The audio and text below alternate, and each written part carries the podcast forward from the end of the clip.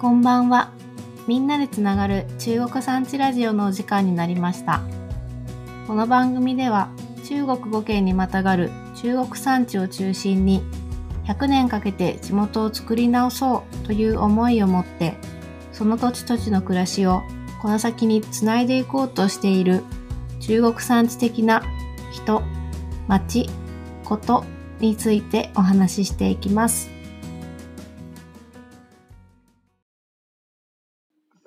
えー皆さんこんばんは、えーみんなで作る中国産地100年会議の事務局長をしております。森田と申します、えー今年は、えー今年度一番最初の位置、えー生命の位置ということで、えー今日は、えーライブ配信も行いながら、えーみんなで作る中国産地の活動について、えー皆さんに知っていただきたいということで、えー今日はあの藤山幸会長の方から、えー中国産地、まあ、今なぜこの中国産地を舞台にして私たちが活動しようとしているのか、まあ、どういうつながりを作ろうとしているのかということを、まあ、藤山会長の方からあの、えーお話をしていただけたらなというふうに思っております。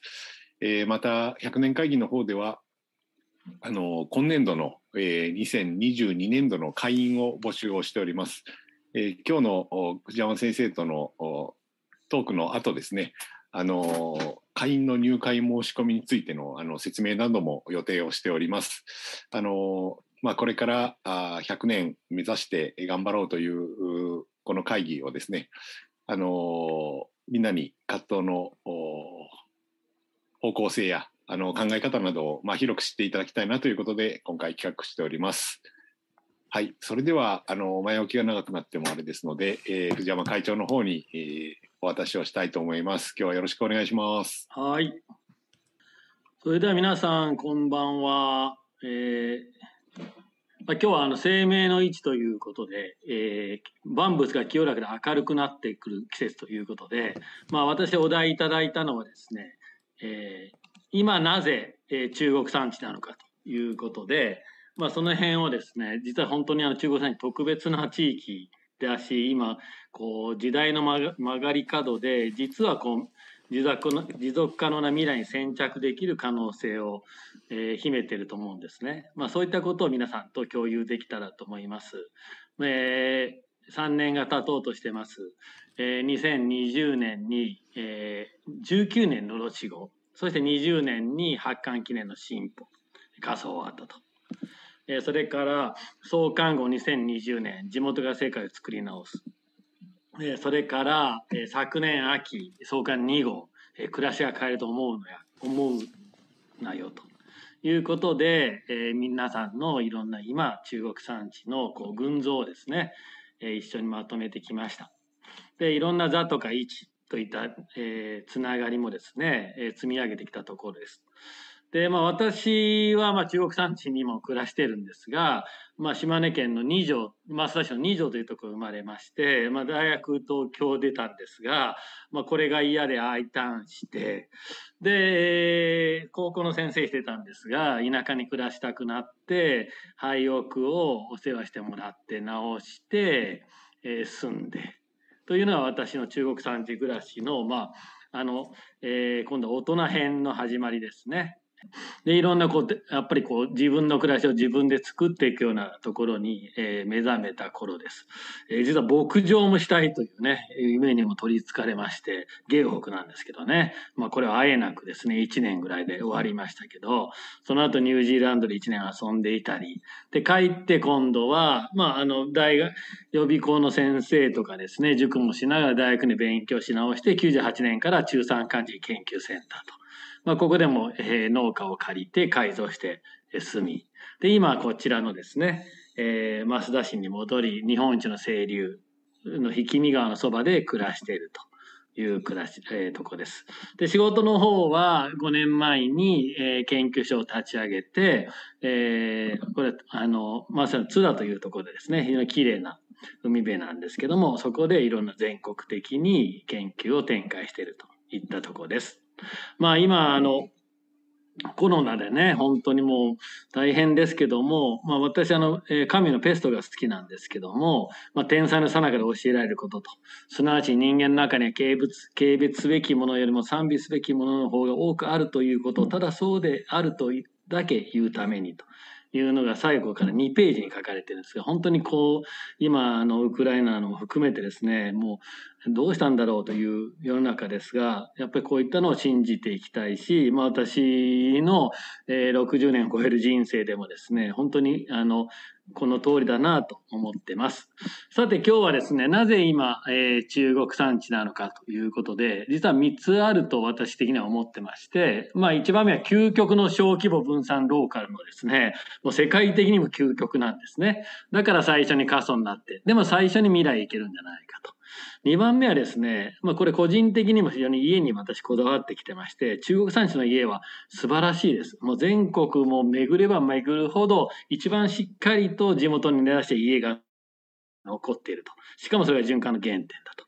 で3番目はですね、未来の地域社会の生態系が進化中だと。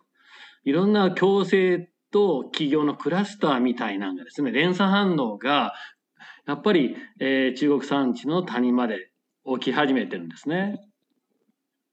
で、最初には本当にあの、えー中国産地の究極の小規模分散ローカルでして、まあこれはですね、中山間戦隊時代に作ったんですけども、これだけ集落がね、山の真ん中まであるようなところはね、実はこう、日本全国がおろか世界的にもちょっと珍しいと。まあそういうまたあの、なだらかな地形なんですけどね。えーなんか例えて言うとですね、オーストラリアのグレートバリアビーフみたいな感じさえね、規模的にも思うと、一つ一つがまたあのそういう集落の珊瑚礁みたいなのがあると。まあそんなイメージなんですね。えー実際にはですね、中国地方の集落規模は群を抜いて、えー日本最小と。それだけ小規模分散しているということです。えーこれは北海道のど真ん中富良野と。もう本当広々としてますね。これ、同じ縮尺でこれは島根県の大南町の中国産ど真ん中と。まあこういうふうにね、集落も分散していき、その中の家もまた割と離れてるんですね。えちなみにこれはね、最近よく行ってる秋田県なんですけど、五条目町。秋田はですね、広々、田んぼは広いんだけど、集落は集まってる。これ集まる村とかで集村というね、島のような形なんですね。やっぱりかなりは違ってます。えこれはまた大南町に戻って、八上盆地と。えーこれはもう本当にあの、たたらでできたね、神奈流しでできた地形ですが、家が散らばってる。なおかつね、これだけ実は瓦の色、屋根の色が揃ってる地域は、実は全国皆無です。えー赤いね、岩見瓦ですね。こんな感じ。で、家が三三五五してますね。えーで、まあ、このし、えー、大南町のある闇、えー島根というのは、実はこう、東京とね、20世紀というコインの両側かなと思ってるんですけども、実はね、島根県は、あれ中国産地全体もそうなんでしょ、そうなんですけどね、えー20世紀において人口増加してない唯一の県が島根。今も昔もほぼ70万というね、すごいとこなんですね。えーただですね、島根県、それ中国地方は、実は100年前まで、あの、要するに、や八幡製鉄所が動き出すまでね、実はせ我が国最大の鉄生産というね、えーそういう側面も持ってます。まあ、こういった本当にでもこれを循環型でやってたのがすごいですね。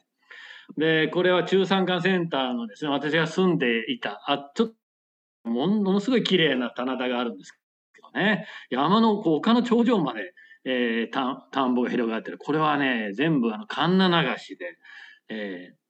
砂鉄を取った後にその水路を生かして田んぼにしていったというね、あの素晴らしい人間が作った地形です。しかもこういった山奥の地形だけじゃなくて、それがどんどんどんどん神奈流しというのは砂を流すわけですから、えー実は、えーいろんなあの中国地方の平野を作っていた。例えば、えー鳥取の境目の弓ヶ浜とか、岡山平野、出雲平野。本当そうですね。3分の1以上はこのた神奈流し由来。さてですね、それとはこれは全く違う、離れてですね、これは何だと思いますか？これは、えー、日本がですね、もうむちゃくちゃ食料を輸入しているアメリカのですね、えー、プレーリーのど真ん中、ちょっとね、乾燥したグレートプレーンのあたりなんですね。なんでこんな模様なんかと、ものすごい直径1キロみたいな、こういったですね、地下水を汲み上げた人工的な農場をして、まあ、日本にどんどんね、輸出していると。いうことで、こんなことをやってるんですね。ただ、これが本当に持続可能かどうか。これは持続可能ではないんですね。えー、実はこの辺りのユレートプレーンズはですね、氷河時代に溜まった地下水を汲み上げてやってますから、どんどん今ね、じゃ水位が減っていると。まあ、こういったところに頼った農業、そこから大量に輸入しているということでもあります。まあ、一方ではですね、10年前ちょっとイタリアのですね、えー、参加もすごい元気だというのを聞いて行ったんですけどね、本当にあの、500人、1000人の村が元気で、まあ、コムーネというんですけどね、合併してない。で、本当にね、地産地消なんですよ。もうこれは農家民宿でね、朝から手作りパスタを打ちまくってる75歳のおばあちゃんですけどね。そしてそれぞれの村には必ずこう、えー、素敵な広場があると。もうこれを巡るだけでもすごくね、えー、楽しいんです。さて、まあそういったですね、究極の小規模分散ローカルなんですが、これは島根県大学のトヨタ研究室の豊田先生とか学生さん作ったんですが、えー、真庭市の八代地区で地元学をして、どんな感じでつながっているのか、資源循環しているのかと。本当にね、山の雪から始まって、下流の岡山平野まで、えー、素晴らしいこの、なんというかね、循環系を小規模分散ながらも、もう聖地に組み立てているということがあの見えてます。まあ、ここに逆に未来もですね、まあ、循環というのは遠くから物を持ってくればいいという使い捨てじゃないわけですから、こういったまあシステムであり知恵というのは、これ未来につながるものと思っています。そしてですね、あの居住地域に、あの、一人当たりの国土面積みたいな、あの、比べてみると、まあ、あの、東京なんかすごくて、一人当たりね、73平米しかないんですね。もうサッカーのゴールエリアよりもちっちゃいと。で、日本の場合はですね、本当はあの、3分の2が DID、人口集中地区にやってるんですが、実は全国のね、過疎地域、これはまあ15年前のデータですが、1平方キロあたり52人なんですね。だいたい1人当たり2万、2ヘクタール持ってます。で、これはね、実は世界の人平均人口密度も高いというね、ことなんですね。だからこういったとこを逆にちゃんと見ていると、これからの持続可能性の時代、どちらが先にね、どちらの方が実は長い目で見て持続可能性が宿っているのかと。ちなみに全国の人口密度はですね、だいたい343になんで、サッカーコートの半分ぐらいです。まあこういった中で本当にどのぐらいの人が、えー、長い目で見て安心して暮らせるのかみたいなのを、本当、あの、ちゃんと考えていきたいなと。で、それで、まあ21世紀の石高みたいなんで、どのぐらい養えるのか。実は中国山地のですね、多くの市町村は、江戸時代の石高イコールほぼ人口ですけどね、それよりも人口が減っていると。赤いとこはそういう意味での余裕ですね。私は本当、あの中国山地の自治体においても、いや、それぞれのじあの地元においても、うちはこれぐらいなら、えー、エネルギーとか食料みたいな基礎的な力があるというのをね、ちゃんとみんなで積み上げて、本当先着何名様宣言してほしいなと。そんなこともね、この中国産地でや、の会でやっていけたらすごくいいんじゃないかなと思ってます。さて、その中国産地なんですが、実はね、一軒一軒の家が、本当にね、素晴らしい。もう、チャラチャラした、あの、もう2、30、2、30年だったら、もう、あの、なくなってしまうような家じゃなくてね、一番もう大地にね、根っこを生やしたような家が、えー、残ってます。しかもそれが循環の原点ですね。まあこれがですね、中国山地の家の3点セットで、母屋があり、納屋があり、そして蔵がある。蔵密度はね、全国もうトップですね。えー、これも山口県の、えー、篠目の辺かな。本当にこう、えー、山の緑にね、赤瓦、白壁が生えますね。これは、えー、大南町の渦井のね、素晴らしいまた蔵と。えー、で、私もですね、蔵フェチでして、もう、この、えー、蔵をね、すごく気に、あの、えー、近くにあるんですけどね。えー、これをなんか、すごいですねって言ったら、それを藤山さんあげようと言ってね、今もう2、3割ぐらいで、一区をちょっと考えているところです。そしてこれは創刊2号にもありますが、島根県増田市の中尾さんというね、増田市の山奥でも本当にね、小宇宙で、本当に綺麗に手入れされて、えー、そこに循環を作られてます。まあ、えー、大学生、うちの娘がね、ちょっとお世話になって、調べさせてもらうと78種類のものを植えていらっしゃって、それが年間にわたり、本当にこうくまなく、もう、こう循環オーケストラの楽譜みたいですね。そしてそれがもう、この、えー、もう80を超えていらっしゃるんですが、長年そういうのを、えー、巡ってこられたと。まあ、こういったですね、えー、暮らしのあり方、一つの家が本当に、えー、循環の原点と。こういったあたりも中国産地の魅力があると思います。そして今度は未来に目を移すと、地域社会の生態系というのが育ちつつあるんですね。共生と企業のクラスター、連鎖反応と。えー、今ですね、えー、全国の2020年国勢調査も全て分析予測して研究所では発表してるんですけども、こういったあの中国産地の中にあっても社会像のところがね、あるんです。例えば、この、えー、西粟倉とかね、えー、実はこの辺でトップはね、秩父なんですけどね。あの、あるいは新庄とかね、吉川とか。ちなみに西粟倉はね、こんな感じで、えー、30前後の女性を中心に流入超過で全体で社会像。まあ、こちらはね、私は全国の最先端と思うんですエネルギー革命が始まってますね。徹底して森林資源を生かすと。もういろんな複数の施設を一つの森林バイオマスのシステムでやるという。しかも、えー、先ほどの女性が入っているのも企業クラスターですね。旧小学校と企業スペースにそれぞれが孤軍奮闘バラバラではなくて連なってですね、いろんな魅力やビジネスを展開している。こういった様がですね、見られます。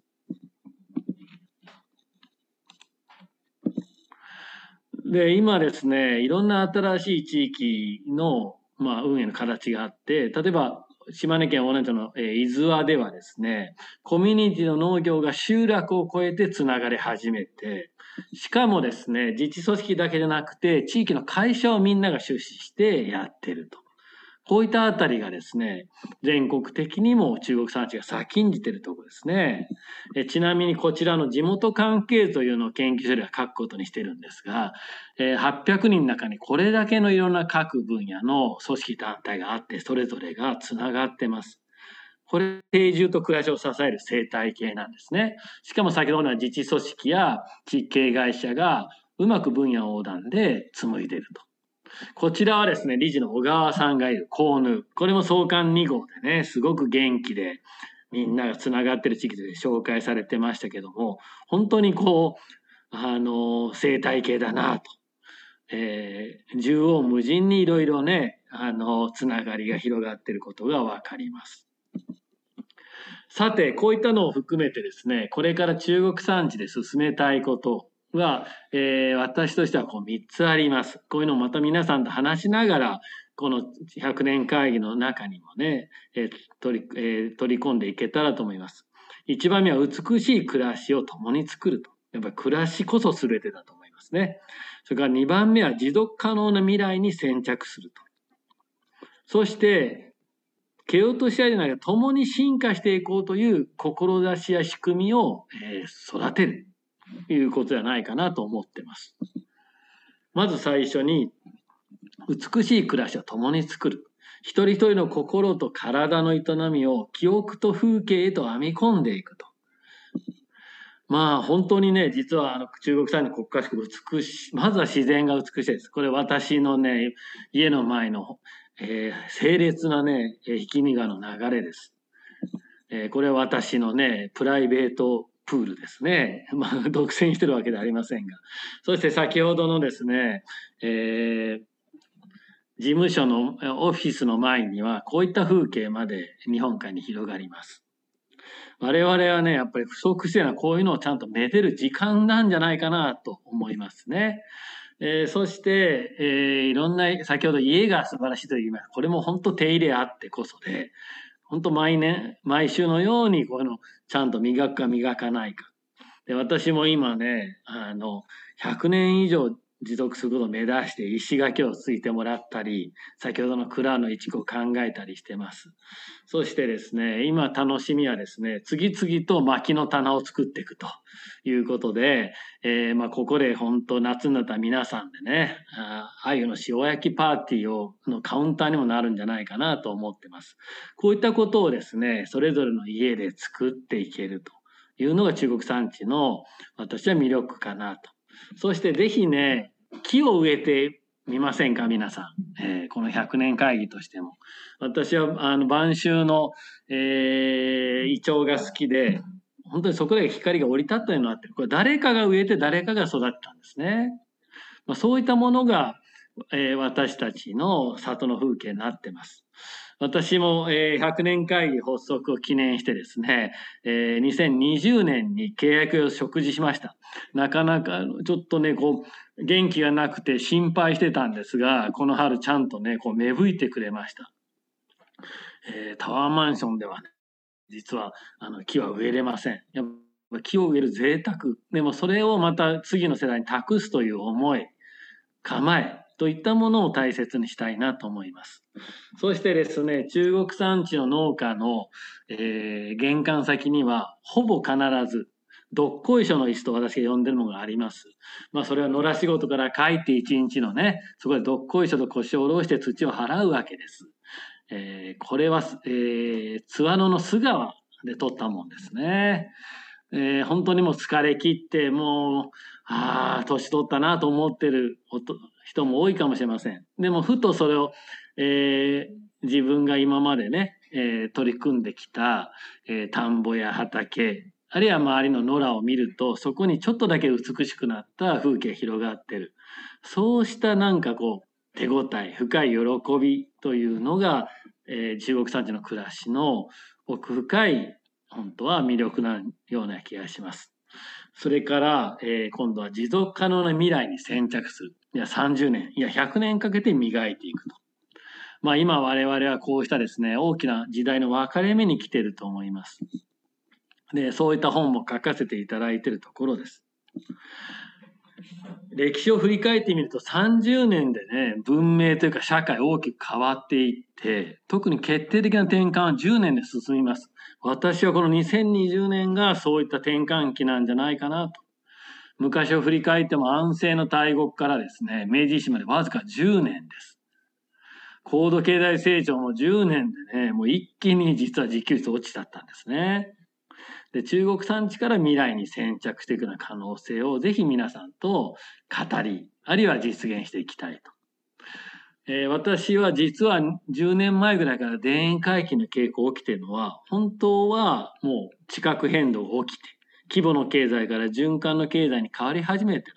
そういうのに敏感な人たちが、先ほどみたいな山奥とか離島の延辺に、えー、移り進み始めているという時代が実は始まっていると思います。えー、私なりに未来の、ね、循環型社会の基本設計を、えー、考えてますが、やっぱりですね、先ほど言いましたように、海の、えー、向こうからどんどん好き勝手にもエネルギー、食料持ってきて使い捨てるんじゃなくて、本当に一軒一軒の家から、あれ地元から、えー、こういった循環を何重にも巡らせていくというのがこれからの循環型社会の形になると思います。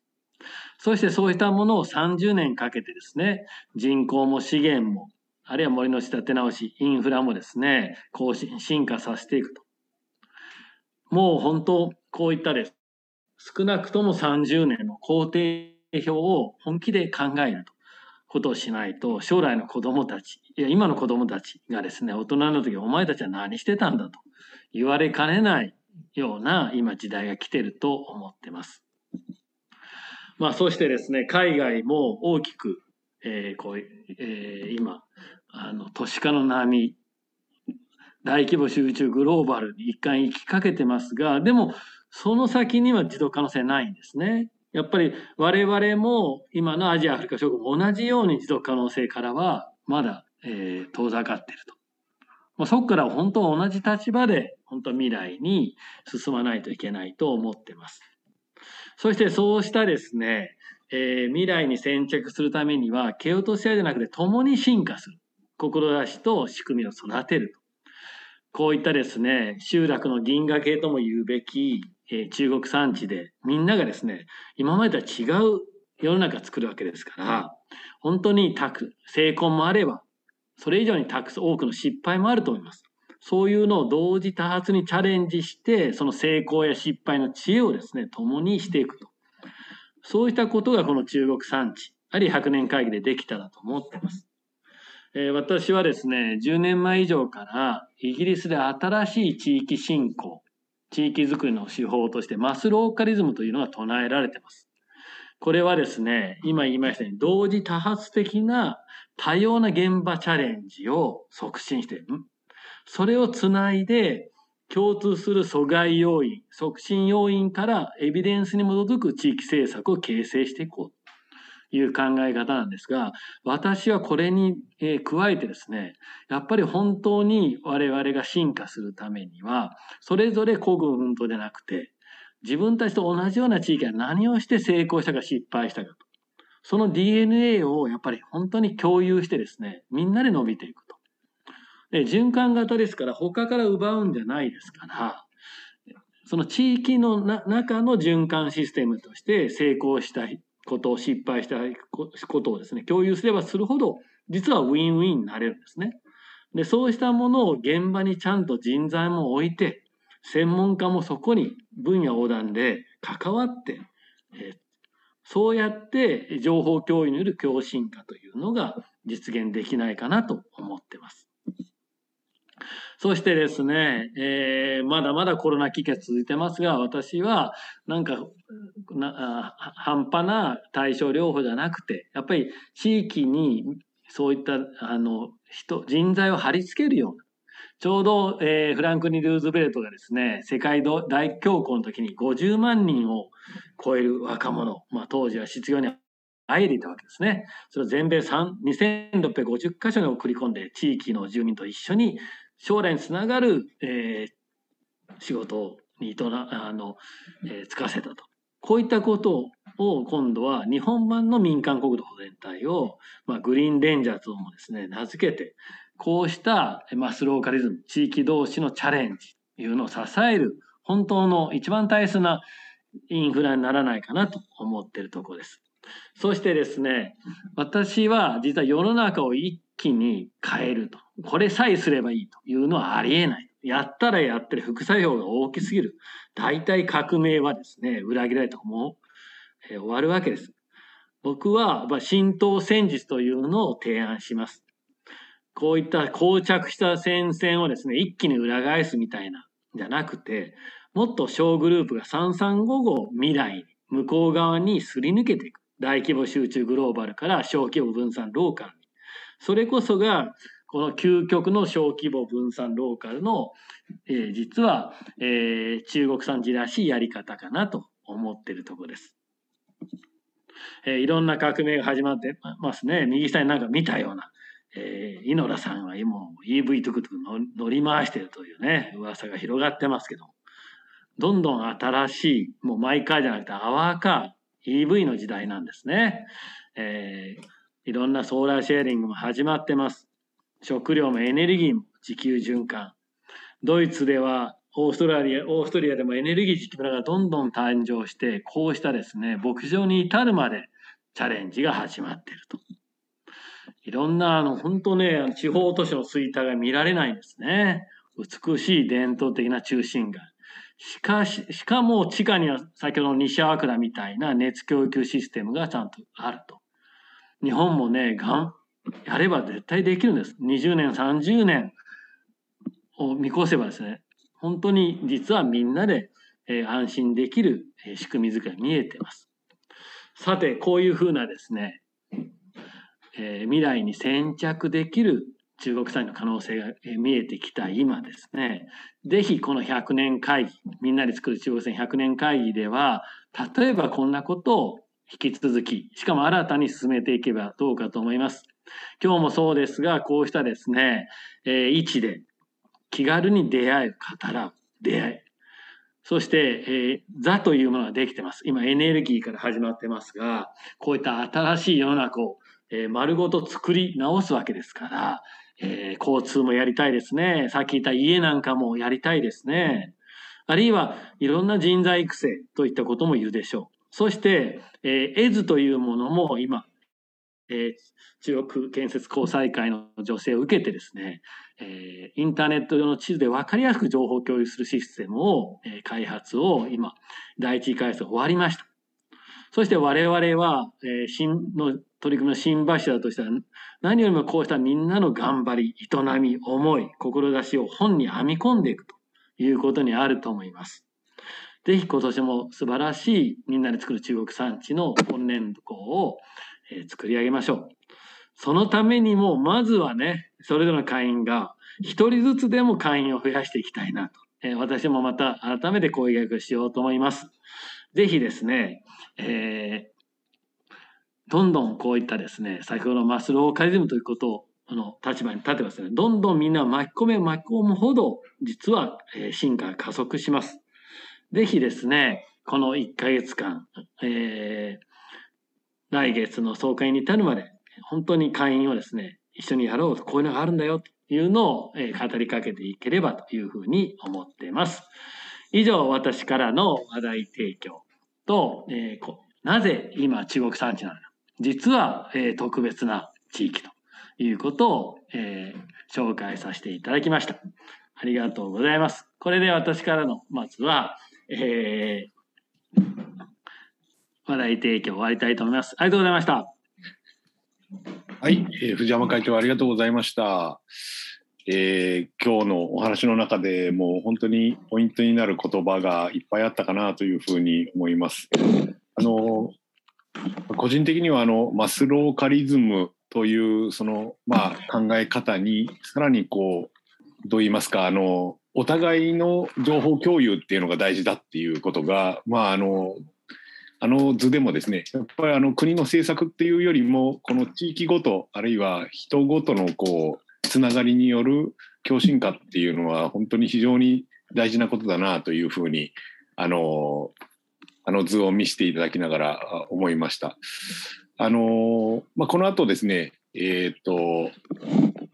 を参加していただいた方にも少し質問などもしていただきながら、さらにちょっと議論を進めていければなというふうに思います。あの、皆様、あの、聞いている方で、あの、ちょっと聞いてみたいなっていうことがありましたら、あの、えっ、ー、と、顔出しをしてですね、あの、質問などをしていただければなというふうに思います。はい。あの、またチャットの方にですね、あの、こういうことが、あもう少し掘り下げて聞きたいなっていうことがありましたら、あ記入をください。はい。ちょっとあの、えっ、ー、と、藤山先生の説明の中で最後の方にですね、あの、位置とか座とかという言葉もありましたけれども、あの、まあ、今日はオープンな、あの、場でもありますので、若干補足して説明をさせていただきますと、えっ、と、この位置っていうのはですね、あの二十四節気というのがありますけれどもあのまあ月に2回ぐらい回ってくるこの季節の変わり目ですね。今日は生命の位置ということがあるんですけれども例えば春分であったり夏至であったりっていうのは有名ですけれども例えば、えー、小満の位置だったですかね。あとは生命の位置それから啓蟄とか、まあ、いろんなあの二十四節気に合わせてですねこうやって夜な夜なえー、会員の人たちが集まって、えー、いろんな活動を報告し合ったり情報共有をしたり、えー、するということのイベントになっております。まあ、位置というのが分かりにくいところもありますけれどもこれ中国産地で昔からやっぱり人や情報や、まあ、お金も含めてこうやっぱ交換されて出会ういろんな学びの場であるっていうことも、まあ、この位置という言葉に込めております。えーと、また「ザ」というものがありましたけれどもこの座というのは、まあ、一つの特定の分野でですね、まあ、興味関心がある方が集まって情報共有をしたり新しいプロジェクトに向けて、えー、一緒に共同したり学び合ったりするっていう、えー、サークルのような形のものです。まあ、こういったものがあの中国産地共通の課題がある中でそういったあの同じ興味関心がある人が、えー、個人で奮闘するっていうのも大事なんですけれども、まあ、そのそれがみんなで、えー、つながり合って今日進化していこうというのが、まあえー、コンセプトでございます。ですので、えー、こんなことやってみたいなという方があったらですね、えー、旗を立っていただければ、あのえー、その座を自分でも作れるということで呼びかけてもらったりもできるようになっております。それから EZ っていうのはまあデータベースで先生の方から説明がありましたけれども中国産地のあらゆるデータをですね今から蓄積しながら情報共有ができたり情報発信ができたりするような形でもやっていきたいなというふうに思っております。でまあ、そういった会員相互の活動を通じて知り合ったあ仕入れた情報などを集めてですね、えー、1年に1回、えー、今年は10月の初めの発行を目指して今絶賛取材中でございます。はい。まあ、そういう方でですね、えー、形で100年会議の方をいきたいなというふうに思っております。あ、田中さんも出てきていただきましてありがとうございます。はい、この後は会員の皆様であの顔出せるよっていう方は出していただけるといいかなと思いますが例えば早速ですが森山さんとかいかがですか？と当ててしまう。はいお疲れ様です。ご感想やらもしなんかこう藤山会長に森山さんは特にあの交通分野であの未来に先着。自己紹介からお願いします。あのはいいろいろやらせていただいてるんですがあのえっとだんだんと、藤山さんの言われることがなんかその世の中の出来事が本当にこう後押ししてる感じがしますよね。今のそのウクライナの話なんかにしてもそうなんですけども本当にエネルギーとか多分円安なんていうのはもうもう多分日本の今の状況からいくとこれあの戻んないですよね。そうするとバカ高いこう飼料を輸入して、うん、あの牛を育てたりとか。多分そういうのってもうもう成り立たない状況になっていく中ではやっぱりあのドイツオーストリアみたいな本当にシュタッテベルケ的な話であったりとか、まあ、エネルギーもそうだし食なんかもそうだし、まあ、多分そうしていかないと成り立っていかないような多分世の中になってきているのであのずっと藤山さんから言ってたようなあのそういった食とエネルギーをこう自給自足できる地域っていうのが多分本当に勝ち組になっていくようなのが多分すごくだんだんこうリアルに見えてきた感じがしててあのやっぱりおっしゃられるようにすごい先を進んでるなっていうのは本当に感じます。はい。あの森山さんあの交通も実はあのすごく1人大体30万円使ってて、はい、1000人で3億円、まあ、主にあのマイカーとガソリンに使ったりですがそれぐらい使うんだったら本当はもうね新しいシステムにこう切り替えるとあの10年20年では実はすごい進化ができるなと思ってるんですがどうですか？いやそうですよね。だから一人一台のマイカーであの使うのとみんなでその公共交通的なものをシェアすることによってあのなんか使い分け楽しみの時はもうとんでもないをシェアして あの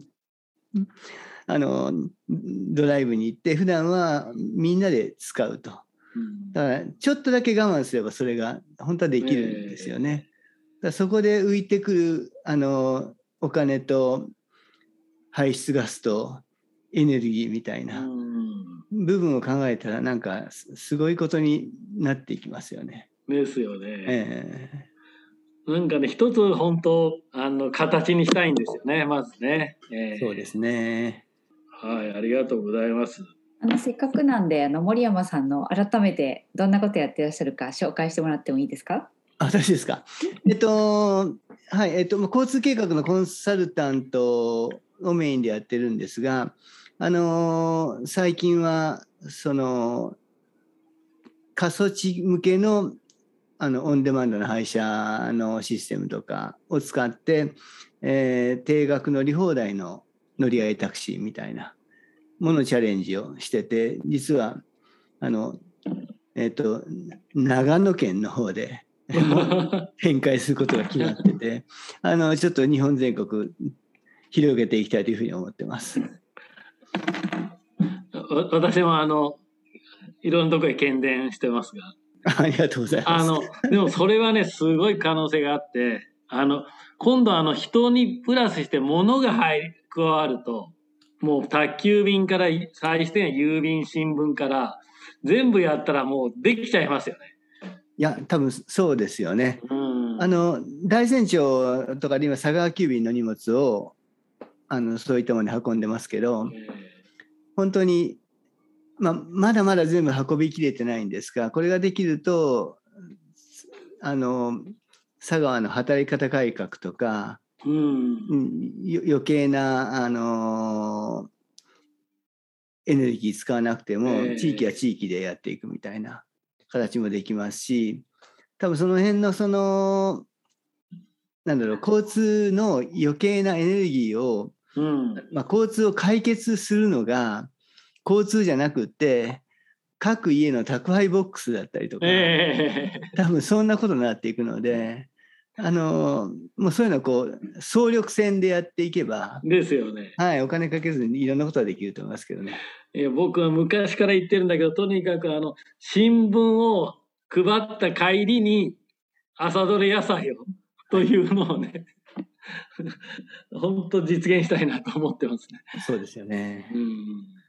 うん、はい。やっぱりあの、あ、すみません、は間に入って。あの、やっぱりその今の佐川急便の話とかも代表的なんですけども、やっぱりその高度成長の時代、張先生が言っておられた規模の経済の論理でいうと、要するに佐川急便や、あの、某、あの、猫の宅配便やら、要するにある程度の規模を持っていくから全体が賄えるんだっていう形で思考が進んでいたと思うんですけれども今中山間地域で起きていることっていうのはこの地域にきちんと届くために地域が今度どうすればよいかを考えた時に逆にこうその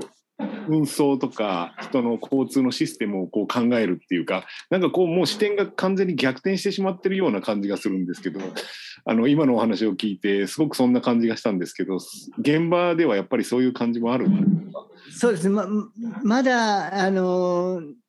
これまで長長年やってきたことに引きずられてる部分はありますけど、やっぱり徐々にそっちをこう変えていかないといけないっていうのは、皆さん気がつき始めてるみたいな。だからそこの余計な法律の縛りとか、そこらを今一つずつ剥がしていこうとしているところです。そうですね法律の方はむしろそうやってきちんと全国に届けられるユニバーサルサービスみたいなものをこう施行しているわけだけれどもそれでは今度はちょっと末端が届かなくなっていってしまっているっていうことをじゃあ今度現場でどう解決していくかみたいなこの知恵いうのが今度は地域の側から作られていくみたいな感じなんですね。そうですよね。うん多分根本的に多分変えていかないともう持たないですよね。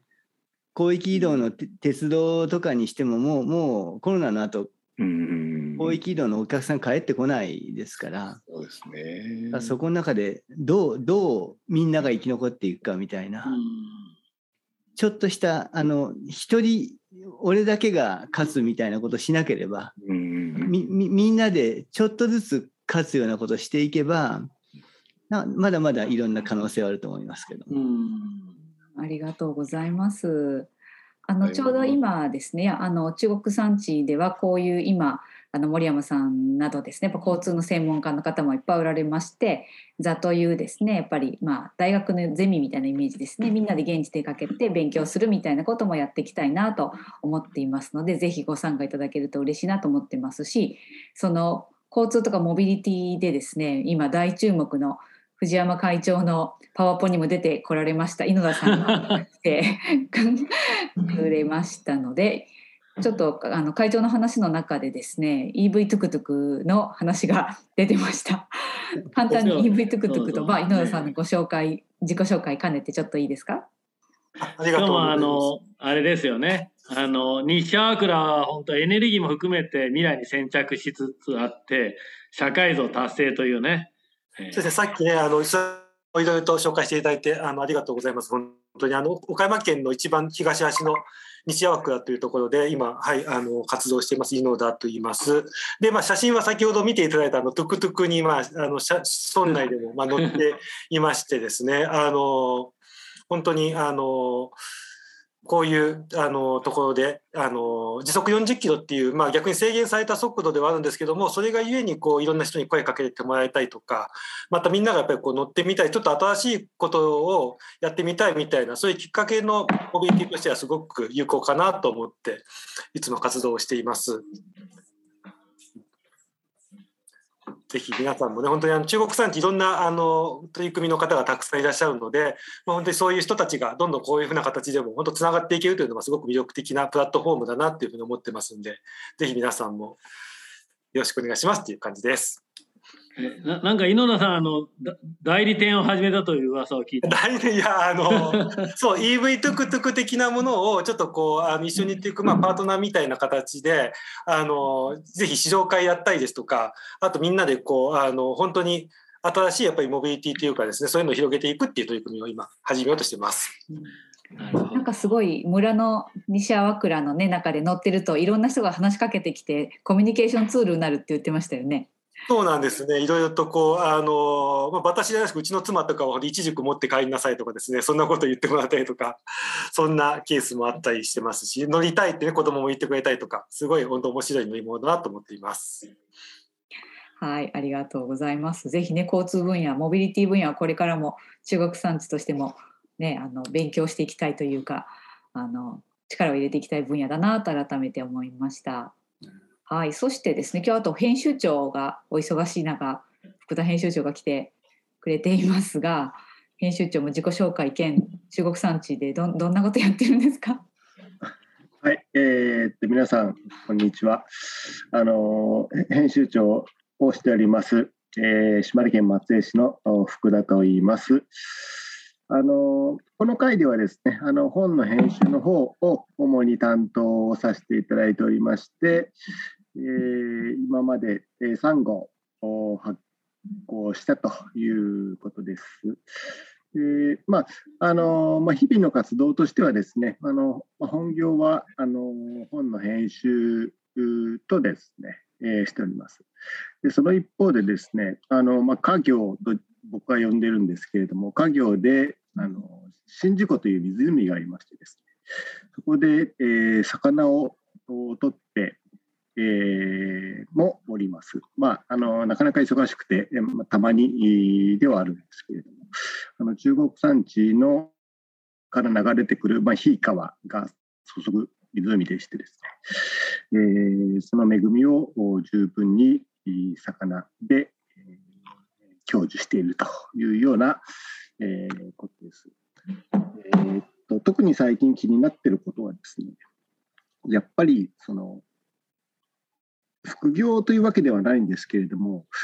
あの何か他にもう一つ何か自分でできることとか自分で作ることそういったものをしっかり身につけたいとか身につけておいた方がいいのではないかというふうに思っててさっき井野田さん一軸持って帰らないかなんて奥さん言われてるみたいなようなんですけれどもいや魚持って帰ってくださいよとかですねっぱり言いたいんですよね。こんにちはってすれ違った近所の人に、えー、自分が取った魚だからちょっと食べてみたいなそんなことができるとですね、えー、とってもいいなというふうに思っております。で、あの今回、今、第3号を絶賛編集中というかですね、ほぼこれからま取材にかかるというような、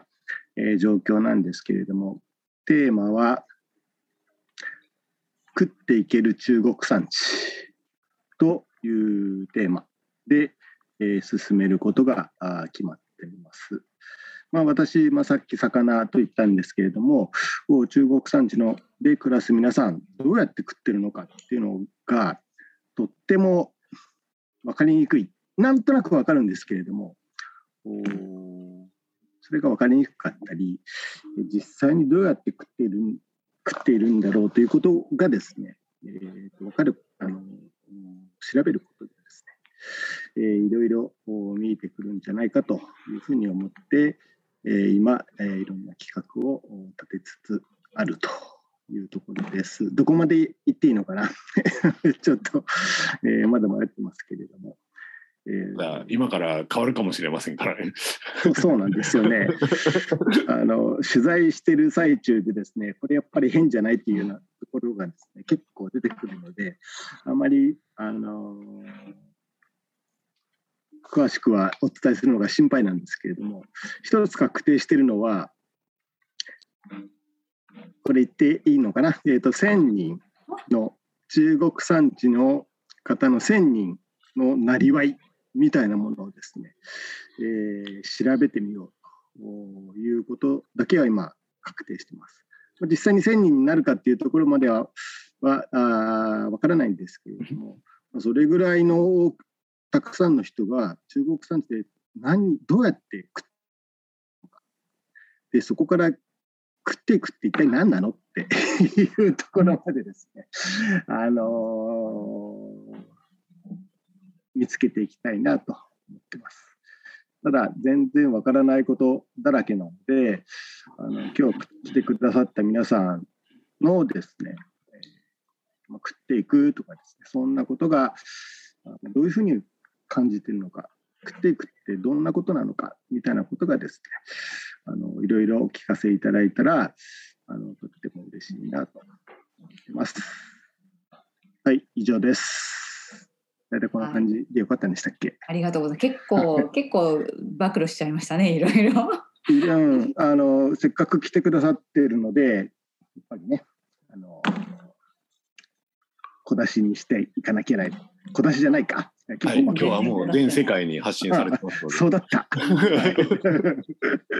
そうそう、でもね、本当が千人、中国産地の千人プロジェクトは始動したばっかりでですね、今日、明日、明後日ぐらいでみんなと一緒に。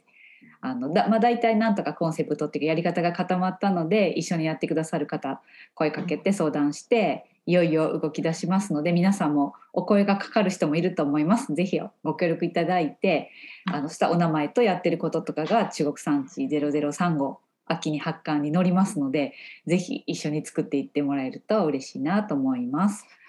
なんだかですねあのテクニカルディレクターの日野木さんからですね いろんなコメント来てるよっていうこともらってます。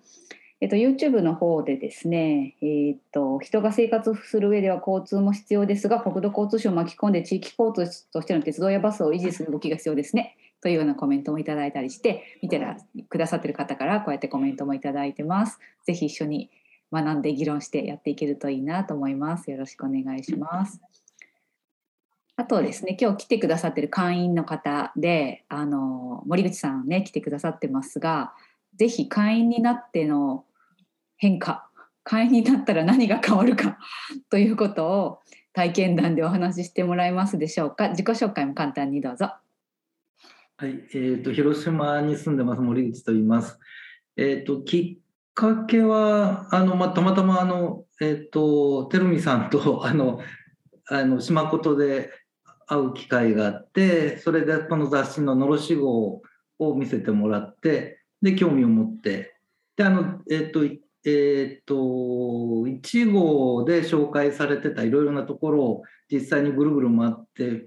あの面白い取り組みとか人に会ってだんだんとなんか引き込まれていったというかのめり込んでいる今です。でまあ前回あの記事をちょっとあの書かせてもらったのもあってまあ、今は、まあ、偶然知り合ったんですけれどもあの自分のなんというかあの老後も含めてですねあの100年のどこまで付き合えるか分かんないですけどもこれからのライフワークとして中国産地に関わっていけたらなと今考えてます。ただまああのえーと、なかなかプレイヤーとして自分がそこに参加するというのはあのちょっとイメージが湧かないんですけれども、まあ、中国産中国地方エリアの中では広島市内の、まあ、一番都市部にいるんだと思うんですけどもそういうところに住んでる人間がどんなふうに関わっていけるかなというのをあのちょっと考えていけたらなと。今はもうあの東はあの地図の方からあの淡倉とかそれからの俵山とかひたすら走り回ってるだけみたいな感じで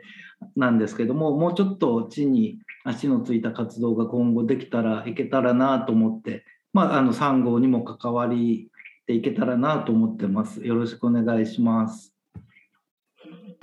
はい、ありがとうございます。会員にあのなって、まあ、会員ですねなっていただけるとあのこうやって記事を取材して執筆したりですねするっていうことが一緒にできると思いますので、ぜひ一緒にやってもらえると嬉しいなと思います。はい。森口さんもだって今まで別にあれですよね。あの執筆の特訓してたとかじゃないですもんね。いや、だから非常に苦しんでます。あのでもそういう意味でどなたでもですね、興味があることがあれば執筆することができます。一緒に学びながらみんなであの書き手の皆さんが今30人以上ですねいて一緒に中国語圏の仲間中心にですね講座を受けて学びながらオンラインでつながりながら一緒に書いていっているという感じになります。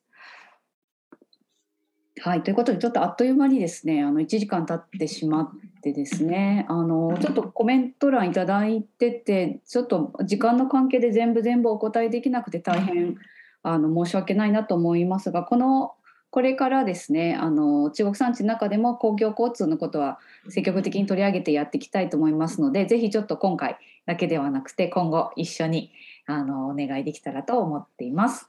最後にですねあのじゃあ一体どうやってね、会員会員とかなんとか言ってますがどうするんだっていうところで最後ご紹介をさせていただきます。はい、こちら、えーと、みんなで作る中国産地のウェブサイトになります。みんなで作る中国産地と打ち込んでいただけると100年会かな？みんなで作る中国産地だけで出てくると思いますがこのようなサイトに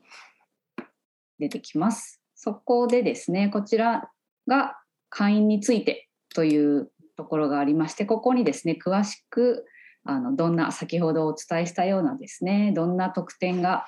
あるのかとかあそうこの003号からはあの会員のなってくださった方のお名前入れようと思ってます。で今回の今回の一公開になってますけどもあの普段はクローズであの会員だけの安全安心な場としてあの運営してますのでそういうの参加できたり書き手になれたりあとそうなんですこの今年から中国産地カレンダー作りましたのでそれが会員価格で買えたり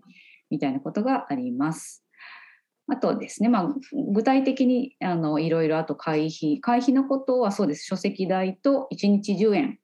の支援をいただきたいということで、10×365 日、3650円と書籍代を足したものをいただいたりしてますし、あと総会に出てほしいなとかですね、いろいろ一緒にやってくださいみたいなことを書いて、今年の、今年、今日会長がお話しした活動の基本方針もここに書いてます。というのを一応確認していただいて、こちらからポチッと 押していただくと、フォームが出てきますので、ここから入力していただけると嬉しいです。はい。ということで、以上時間になりましたので、最後に会長、事務局長から一言いただいて終わりにしますかね。まあ、あの、えー、まあ、3年目を迎えるわけですが、あの、本当にあの、こういった位置も含めてですね、あの、いろんな方と、この100年間なかったね、あの、出会えなかった、語り合えなかったということを、すごくあの、あの、素晴らしいなと考えてまして、今だいたい200人ぐらいなんですが、実はあの、1人増えるたびに、そういったつながりが200通りずつ増えていくということでして、あの、ぜひですね、あの、今年は、あの、一人一冊じゃないんだけど、あの、えー、私もですね、本当にあの、増やしていきたいなと。そのことに、あの、先ほどのマスローカリズムという磨き合いのためにもね、あの、頑張りたいなと思いますし、会員の皆さんもね、ぜひもう一声ということで、仲間を増やしましょう。よろしくお願いします。はい、もうあの会長にすべ、えー、て言っていただきましたので、あの森口さん、えー、広島の方で本の販売もしていただきまして、誠にありがとうございます。この前代金受け取りました。あのみんなで作った本をみんなではあのいろんな人に届けて、でこんなネットワークが素敵なネットワークがあの販売をしてもらってるあの本屋さんやお店も含めてですね、こう3年間でここまで広がったなというのがこうすごく考えとしてありますし、えー、会長言われたように、えー、これから、えー、中国産地のいろんな知恵を共有する仲間としてまた一緒に、えー、頑張っていけたらいいなというふうに思っておりますので、えー、年度当初会員入会の今日申し込みの仕方もですね見ていただきましたけれども、まあ、一人でも多くの方に入ってまた友達も誘ってですね、一緒に参加をしていただければなというふうに思っております。今日はどうもありがとうございました。ありがとうございました。ありがとうございました。ぜひお待ちしています。はい、こんな毎月に1回こんな感じで楽しくイベントをしています。遊びに来てください。